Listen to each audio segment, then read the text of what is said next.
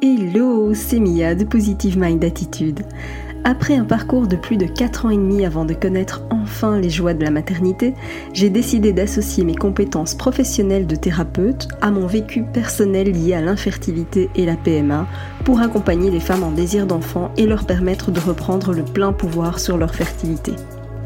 Si tu veux agir pour ne plus subir, tu es au bon endroit. Que tu sois suivi médicalement ou non, mes conseils te permettront d'avoir un autre regard sur ton parcours et d'adopter une approche globale pour mettre toutes les chances de ton côté. Ensemble, brisons le tabou de l'infertilité. Si tu connais une femme qui est concernée par le sujet, je t'invite à lui partager cet épisode. Maintenant, installe-toi confortablement et c'est parti pour l'épisode du jour. PMA. À deux dans l'épreuve ? Vraiment ? Bon, aujourd'hui, on va parler d'un sujet qui fâche peut-être un peu. Alors, un sujet qui fâche, pourquoi ? Parce que je vais peut-être jeter un pavé dans la mare, hein, j'en ai bien conscience. Mais c'est vraiment un point qui est juste crucial au vu du nombre de messages que je reçois. Et je vais parler aujourd'hui de l'implication masculine. Alors, bien sûr, je sais que parmi les personnes qui m'écoutent, il y a évidemment une grande majorité qui est plutôt en couple hétéro, et donc c'est plutôt à ces couples-là auxquels je m'adresse aujourd'hui, mais je sais évidemment qu'il y a aussi des femmes qui sont en parcours pour être maman solo, je sais aussi qu'il y a des couples de femmes qui m'écoutent, et c'est évidemment totalement ok, mais peut-être que si vous appartenez à ces deux dernières catégories, peut-être qu'aujourd'hui vous vous retrouverez un petit peu moins dans ce que j'explique. Mais pourquoi j'en parle ? Parce que vraiment, comme tu le sais, je suis présente évidemment sur les réseaux sociaux, je suis présente sur Instagram, je suis présente sur Facebook, sur YouTube, etc. Et je reçois évidemment énormément de messages au quotidien. Et parmi ces messages, j'ai énormément de femmes qui se plaignent de l'attitude de leur chéri. Alors je sais pas, hein, peut-être que c'est ton cas aussi, peut-être que de temps en temps, ça te saoule, peut-être qu'il y a des attitudes qui t'agacent, etc. Et c'est vraiment de ça que j'avais envie de parler aujourd'hui. Pourquoi ? Parce que c'est un constat que je fais au quotidien de par ces messages, mais que c'est aussi un constat personnel que je fais très souvent quand je voyage, quand je suis à droite à gauche, parfois même auprès d'amis, etc., ou de famille. Je t'en parlerai dans quelques instants et tu me diras si toi aussi tu fais ce constat, mais peut-être que toi, en tout cas, en ce moment, t'as peut-être l'impression d'être un peu la seule à faire des efforts, peut-être que tu as l'impression que c'est toi qui fais plus attention à ton alimentation, alors que ton chéri continue à s'enfiler des fast-food, voire peut-être même à boire de l'alcool ou à fumer. Peut-être que toi, tu as l'impression de faire plus attention à ton stress, et que lui, pas du tout, il est submergé de stress, mais visiblement, voilà, on continue comme ça. Peut-être que toi aussi, tu prends la peine de prendre des compléments alimentaires, et peut-être que ton chéri pas du tout, ou qu'il ne les prend que si toi tu les prépares. Hein.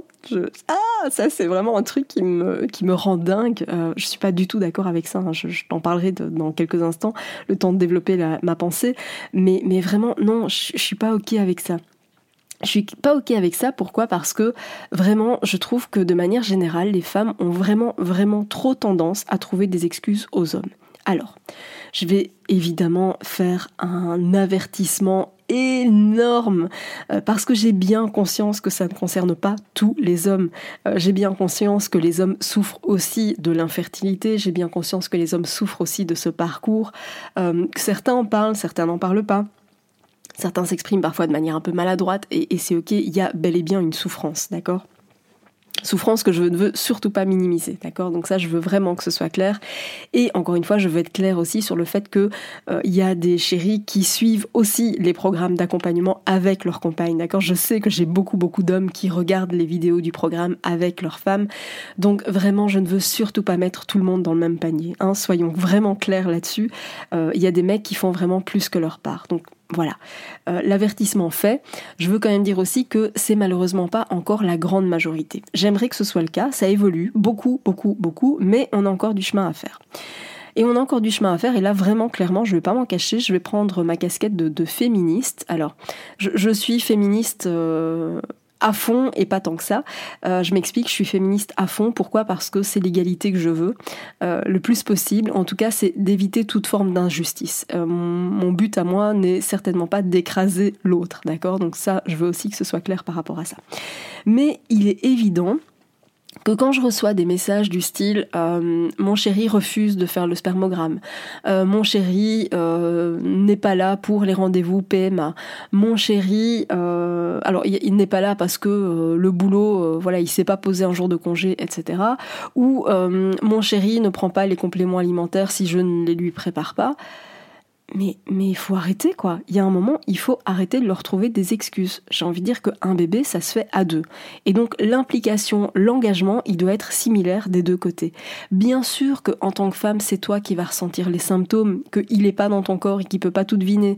Bien sûr que, même si une pathologie est identifiée du côté de ton chéri, bien sûr que c'est toi qui vas quand même avoir droit aux injections, au suivi, etc. Bien sûr, parce que la ponction, elle va se faire chez toi, parce que c'est toi qui vas porter l'enfant pendant la grossesse, etc. Donc c'est logique, on ne parle pas du même pied d'égalité au départ, donc ça c'est normal.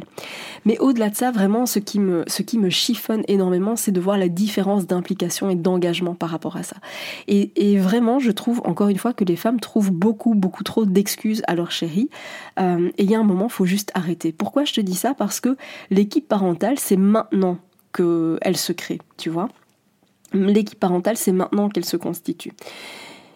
Laisse-moi te dire qu'une fois que tu vas être de l'autre côté, qu'il est possible que la grossesse ne soit pas tout beau, tout rose, comme tu pourrais l'imaginer et l'espérer. Alors bien sûr que c'est ce que je te souhaite, mais il y a des grossesses qui sont plus compliquées que d'autres, d'un point de vue physique, d'un point de vue émotionnel, d'un point de vue charge, parce qu'il y a énormément de choses, charge mentale j'entends, parce qu'il y a énormément de choses qu'il faut anticiper, préparer, etc.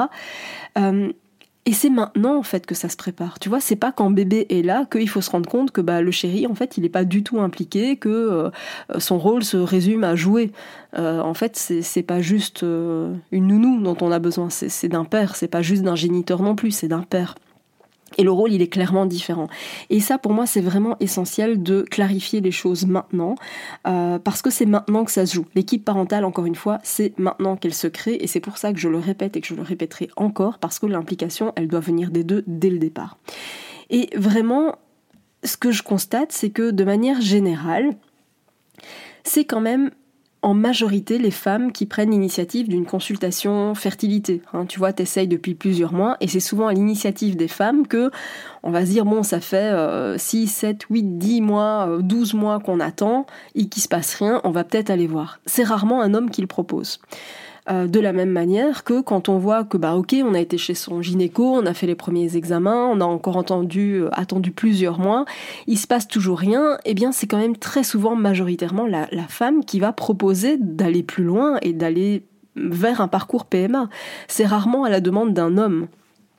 Et je trouve ça complètement dingue. Et alors évidemment, hein, il y a un historique parce que avant ça, qui a géré la charge contraceptive ? Eh bien 9 fois sur 10, c'est la femme et non pas l'homme. Donc voilà, alors on évolue, on avance, mais je pense encore qu'on a énormément de chemin à faire par rapport à ça. C'est pas parce que ton chéri ne ressent pas les symptômes qu'il peut pas être au courant du jour, du cycle dans lequel tu te trouves. C'est pas parce qu'il n'a pas les symptômes qu'il ne peut pas comprendre comment un cycle fonctionne.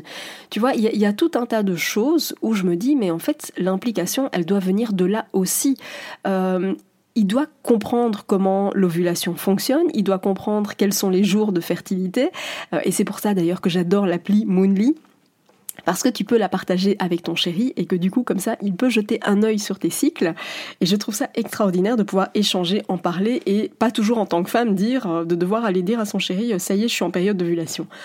Non quoi, c'est pas uniquement du côté féminin parce que ça ajoute une charge mentale énorme. Alors encore une fois, hein, je sais pas si c'est quelque chose que tu ressens en ce moment, mais c'est quelque chose que je vois vraiment beaucoup.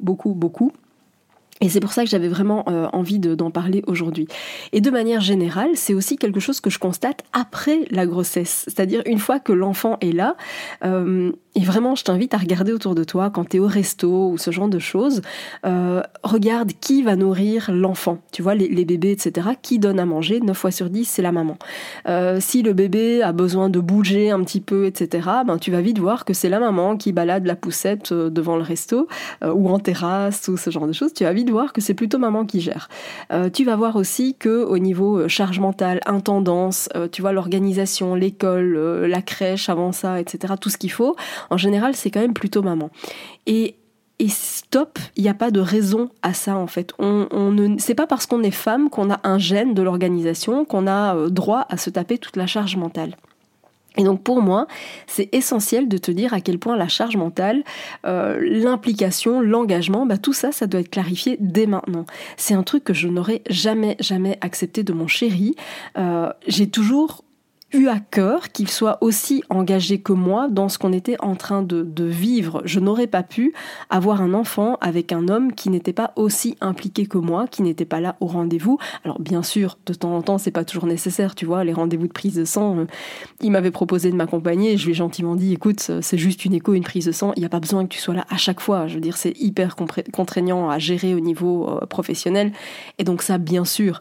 Par contre, des rendez-vous importants, il y a quand même des étapes auxquelles, oui, il doit être là et c'est indispensable et c'est du non négociable parce que ça se fait à deux, quoi. Et c'est pareil pour le reste. Je vais dire que ce soit au niveau des compléments alimentaires, que ce soit ce genre de choses, il a sa part de responsabilité à prendre. À titre personnel, je ne suis pas sa mère et donc c'est à lui de s'assumer. Moi, je gère mon fils, c'est à lui de se gérer. Et c'est pareil pour plein de choses, tu vois. Alors, bien sûr que de temps en temps, on peut faire un rappel, on peut ci, on peut là, on est un couple, on s'entraide et ça va dans les deux sens, d'accord ? Ça, c'est une certitude. Mais je veux dire par là que je trouve qu'en tant que femme, on a souvent tendance à trouver des excuses à son chéri.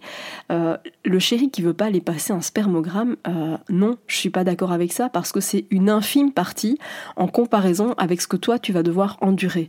Et donc ça montre aussi un peu le niveau d'engagement. Et ça c'est vraiment, questionne-toi là-dessus et remettez les choses à plat dès maintenant parce que le but c'est pas juste d'avoir un enfant, le but c'est d'avoir un enfant qui vient sceller votre relation.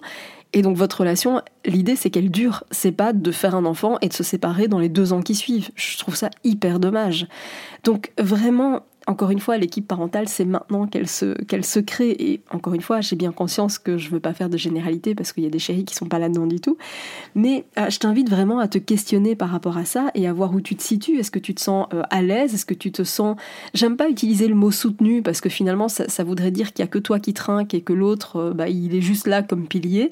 Non, je veux vraiment... Que tu puisses sentir que vous êtes deux à être engagés, que vous êtes deux à être impliqués vraiment dans ce parcours, de manière relativement similaire. Bien sûr, c'est toi qui vas subir plus de choses, etc. Mais ça ne l'empêche pas de s'informer, ça ne l'empêche pas d'être force de proposition, ça ne l'empêche pas d'être hyper attentif dans ce parcours et de contribuer finalement comme il peut, parce que c'est vrai que les chéris sont souvent laissés de côté dans le parcours, et être impliqué, connaître ton cycle, voir un petit peu comment ça se passe, qu'est-ce qui peut agir, prendre ses compléments, c'est aussi pour lui une super manière d'être encore plus engagé dans ce parcours. Mais tu vois, vraiment, je me dis... cette implication, elle doit venir des deux, parce que c'est maintenant que ça se crée. Et l'idée, c'est de mettre les choses au clair, finalement, sur ce qui est attendu selon les décisions qu'on va prendre. Est-ce qu'on part en PMA et dans ce cas-là, j'attends de toi ceci, cela ? Est-ce qu'on est en pause et dans ce cas-là, ce qui est attendu, c'est ceci, cela ? On a telle difficulté ou il y a eu tel diagnostic et donc peut-être qu'il va falloir revoir complètement l'hygiène de vie, l'alimentation, etc., la gestion de son stress. Et voilà, on va mettre au clair les choses qui sont attendues de l'un et de l'autre. Et évidemment, on doit être deux à faire des efforts, tu vois, mais je voulais vraiment remettre les choses au clair parce que je vois encore beaucoup trop de femmes à se démener dans tous les sens, à essayer de faire tout ce qu'elles peuvent de tous les côtés et avoir un chéri qui à côté fait pas plus attention que ça, ne change pas son hygiène de vie, ne change pas son alimentation, continue à consommer de l'alcool, etc. Et ça c'est non, tu vois. Servez-vous des épreuves que vous traversez ensemble aujourd'hui pour poser des bases très solides pour que votre couple puisse vraiment tenir dans la durée. Encore une fois, l'objectif, c'est pas juste d'avoir un enfant et de se séparer dans la foulée. Vous vivez tellement d'épreuves que ça doit vraiment vous renforcer, tu vois. Un bébé, ça se fait à deux, et c'est aussi à deux qu'on doit booster sa fertilité. Et si tu as envie justement, d'aller plus loin, si tu as envie d'avancer peut-être ensemble, de voir des choses qui vont pouvoir vous renforcer tous les deux, c'est peut-être le moment aussi de rejoindre le programme d'accompagnement parce que c'est quelque chose que vous pourrez faire en couple. Et ça vraiment, c'est juste extraordinaire d'avancer à deux ensemble, main dans la main, vers le projet qui nous tient le plus à cœur.